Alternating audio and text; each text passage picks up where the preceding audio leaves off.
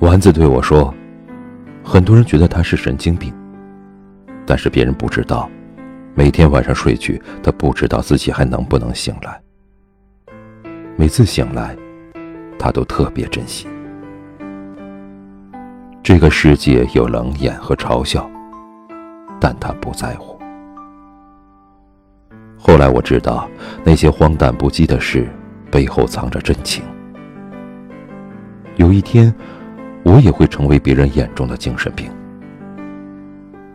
但我不在乎。欢迎收听由伯乐登中越文化独家出品的中篇有声小说《念念不忘》，作者春秋气往事，主播许一夫。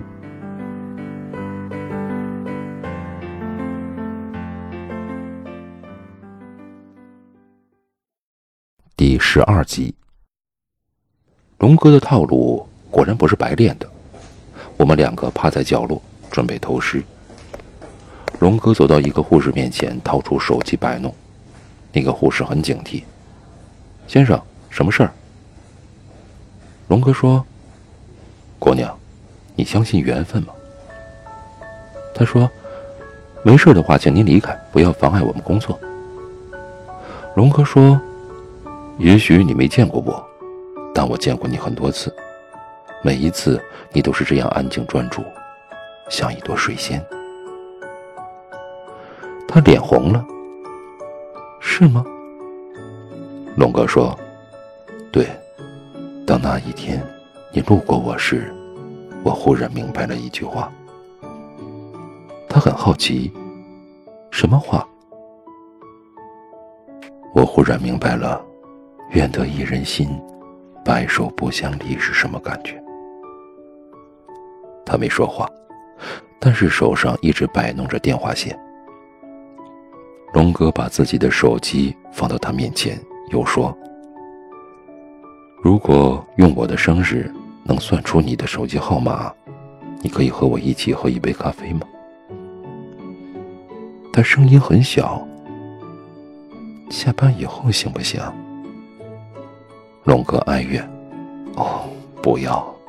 正所谓一日三秋，等到你下班，对我来说，已经是岁岁年年啊。”他想了想：“那快去快回行吗？”龙哥羞涩：“嗯。”接着龙哥又说：“你先随便按九个数字，然后按加号。”他用手指在手机上戳戳戳戳戳戳戳戳戳。龙哥说：“再输入我的生日，一九八六零七零六。你要记住，这是我的生日。”他又戳戳戳戳戳戳戳戳。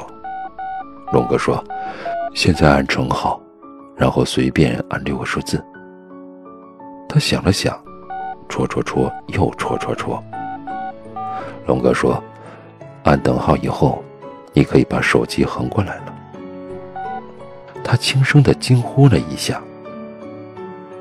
龙哥乘胜追击说：“你看，是不是你的生日？这是缘分，妙不可言。”他温柔的一笑，像是看着小红帽的大灰狼那样温柔，轻声说：“走吧，不会很久的。”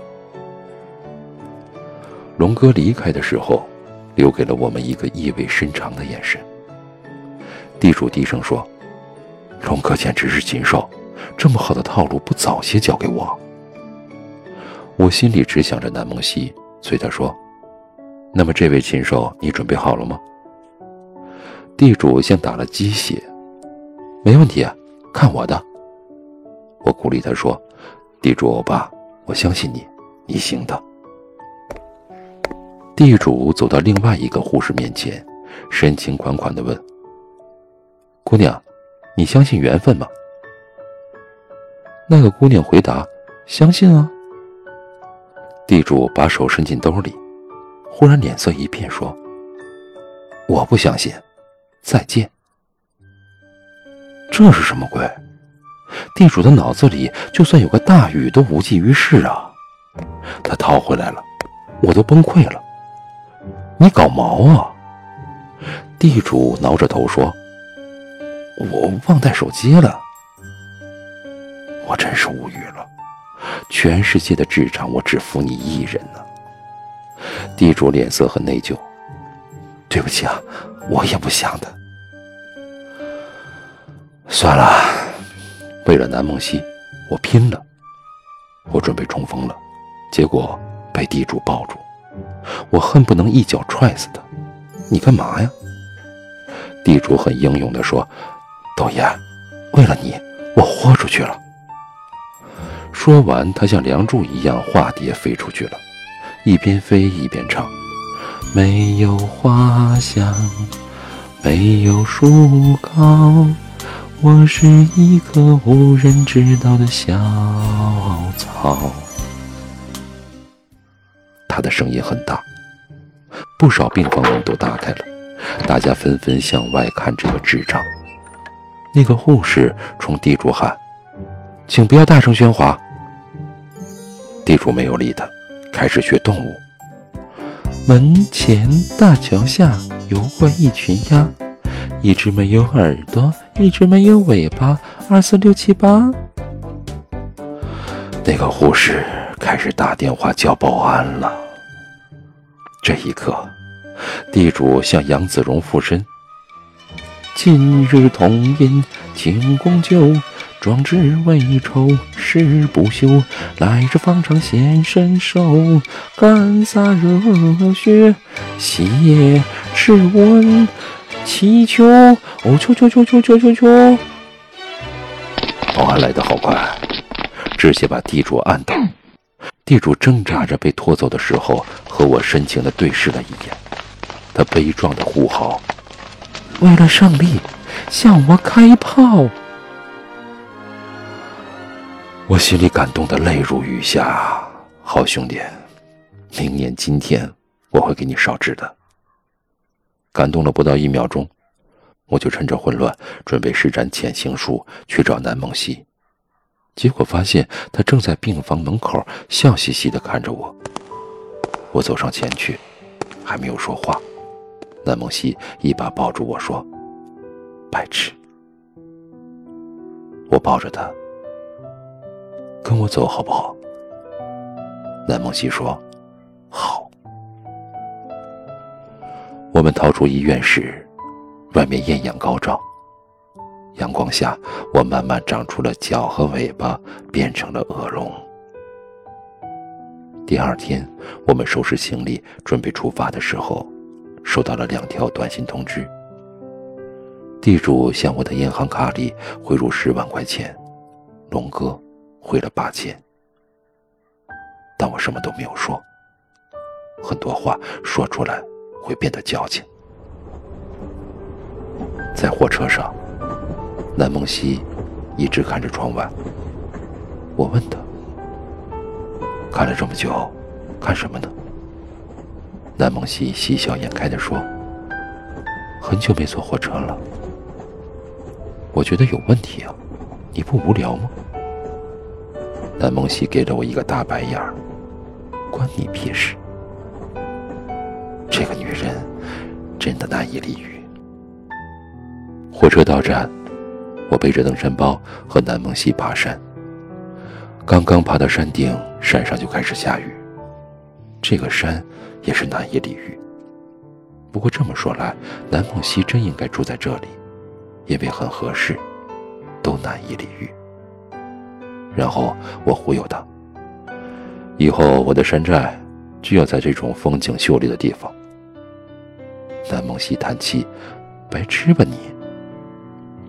我戳着他的脑袋：“你懂个球，这叫梦想。”南梦溪威胁我：“你再说一遍。”我义正言辞：“我是在夸赞你，了解球类这项运动的精髓。”南梦溪鄙夷的轻哼了一声：“梦死了，啊，我要死了。”我指着雨中的山水开始画大饼。以后呢，这边就是山寨大门，易守难攻；这边就是聚义堂。龙哥这个人虽然贱，但是贱的有头脑，做个狗头军师也还马马虎虎。地主这个人虽然也很贱，但是贱的只能做个伙夫了。到时候我们桃园三结义，我姓刘，自然就是刘备那样的狠角色。南梦溪轻轻地把脑袋靠在我的肩膀上，问我：“我呢？”雨雾中山色朦胧，我说：“你当然是压寨夫人了。你看见那边了吗？风景最好的地方。我要在那里建一个大大的后宫，然后和你生一堆孩子，至少要十来个。呃，不对，你也不是猪，生不了那么多。那就再整一堆后宫的牌子，让我天天翻。”南梦溪起身，用手揉我的脸。揉揉揉揉揉揉揉揉，我怀疑他练过柔道。我的脸就算是个馒头，也已经被他揉成冰了。他一边揉一边说：“我再给你一个机会。”我赶紧说：“所有牌子只写你的名字。”南梦溪冷哼：“真贱。”我没脸没皮地说：“你真有眼力。”南梦溪笑着说。白痴。雨渐渐停了，雨后的黄昏，天色正好，晚风掠过，还夹杂着泥土的芬芳，伴随着山中充沛的水汽，让我每一口呼吸都能感到滋润。流云微波，夕阳凝结在雨珠中，悬挂在竹叶尖尖处，分外晶莹剔透。天空飞过的青鸟，唱着不知名的歌。竹叶在吟诵着一首黄昏的诗。我和南梦溪在光阴似箭中，掏出一个沙漏，坐在岁月的渡口前，静静的看它流逝。一切都很美好。南梦溪感慨地说。皮肤应该不喜欢黄昏。我撇撇嘴，你又不是皮肤，你怎么知道？南梦溪扭头看着我，平静地说：“是啊，我知道。”说完这句话，在夕阳慢慢消失的傍晚，南梦溪的鼻子流血不止。我手忙脚乱地塞住他的鼻子，连夜赶回医院。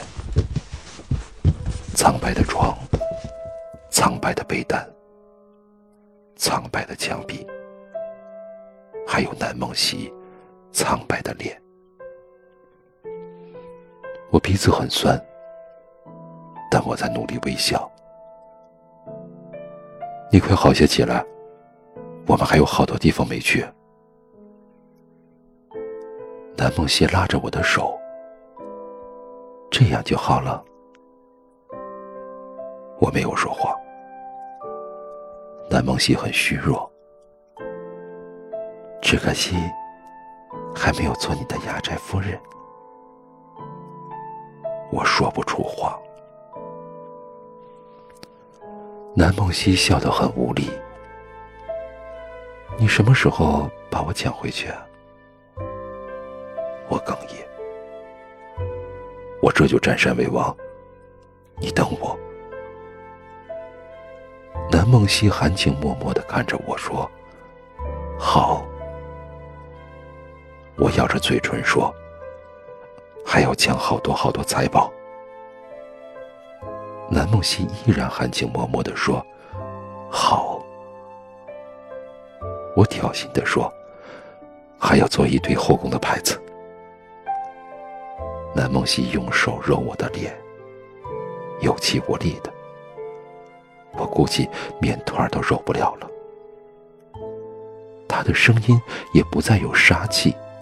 他说：“再给你一个机会。”我摸着他的脸，轻声说：“所有牌子只写你的名字。”南梦溪满意的点点头，说：“很好。”走出病房，我心里好像有两个小人在对抗，一个叫感性，一个叫理性。感性小人说：“刘豆豆，你还等什么？你要记住青春无悔呀！”我觉得感性很有道理。理性小人说：“你不能。”理性小人，足。丸子和竹签在这个世界的眼里，像一个小丑一样荒诞可笑，近乎神经病的一种存在。可是那又怎样？丸子说他不在乎。我忽然很佩服竹签儿，可以和丸子在一起，对抗这个世界的冷眼和嘲笑。第二天。我花了一千块钱买了三个二手的儿童电动木马，又买了一些衣服和一把木刀。龙哥看见以后，脸色苍白的问我：“豆爷，你口味挺重啊，还有这爱好，木马都有，要不要再买个鞭子啊？”我真的懒得理他，开始换衣服。地主若有所思的看着我，然后问龙哥：“怎么办？”龙哥说：“当然要一起啊！”我们三个来到医院楼下，骑上木马。我穿着破败的布衣，胡子拉碴，肩上扛着一把木刀，打扮的像个强盗。我大喊南梦溪的名字，看见他走到窗前，我举起手中的刀，说道：“南梦溪。”你看见没？本大王带着手下的喽啰来抢你做压寨夫人了。龙哥和地主在我身后用力呼喊：“刘夫人好，请夫人回山。”透过窗户，我隐约看见南梦溪眼泪恣意流淌。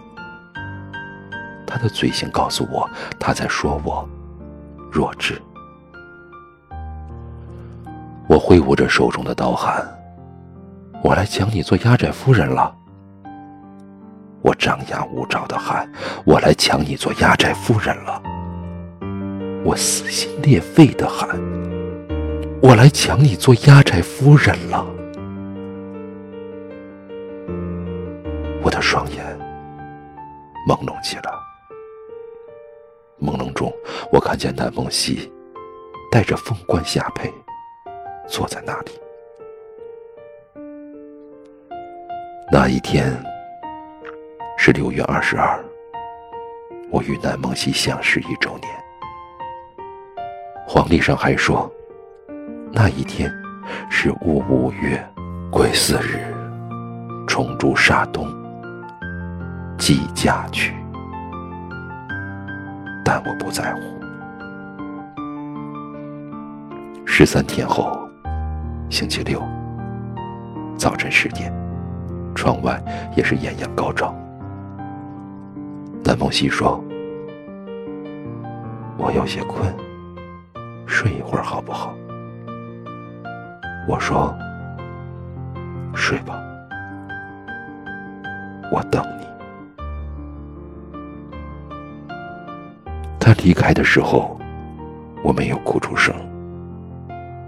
眼泪潮涨潮落，一波又一波，肆意纵横。他的遗照是彩色的，照片里的南梦溪定格在二十二岁，青春不老，绚烂生辉。在竹海旁，我曾偷偷在竹子上刻了四个字。亭亭如盖，这四个字来自归有光。他说：“庭有枇杷树，吾妻死之年所手之也，今已亭亭如盖矣。”竹林旁是一对夫妻合葬的墓冢，墓碑上也写了四个字：“浮生若梦。”那年七月五日，南梦溪复生梦醒。四年后，我还了别人十万八千块钱。可惜有个人，距离我十万八千里还远。六年后，地主大婚，我和龙哥飞奔过去，做了他的伴郎。龙哥问我：“最近怎么样？”我说：“老样子。”龙哥说：“阿迪女结婚的时候，我去了。”我问：“然后呢？”龙哥说：“我一点不难受。”我又问：“也不遗憾？”龙哥摇摇头说：“不遗憾，我其实爱的是一个有阿迪女的青春。”我笑着说：“你挺贱的。”龙哥沉默了一会儿说：“你呢？”我说：“过去六年了，谁能记住？”龙哥见人开始唱歌，依然记得从你口中说出再见，坚决如铁。昏暗中有种烈日灼身的错觉。我说：“滚！”龙哥见人又开始吟诗：“老来多健忘。”这一次我没有说话。我没有说话的原因，是因为我读过一首诗：“老来多健忘，唯不忘相思。”在很漫长的岁月里，会遇见许多人，遇见许多事，然后失去一些人，忘记一些事。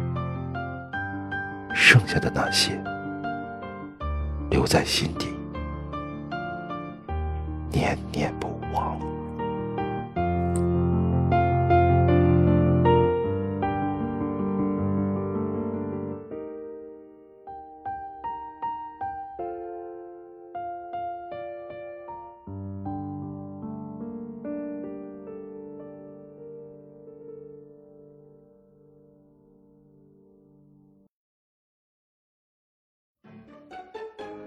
感谢您收听由博乐登中越文化出品的中篇有声小说《念念不忘》，我是主播许一夫，我们下次再见。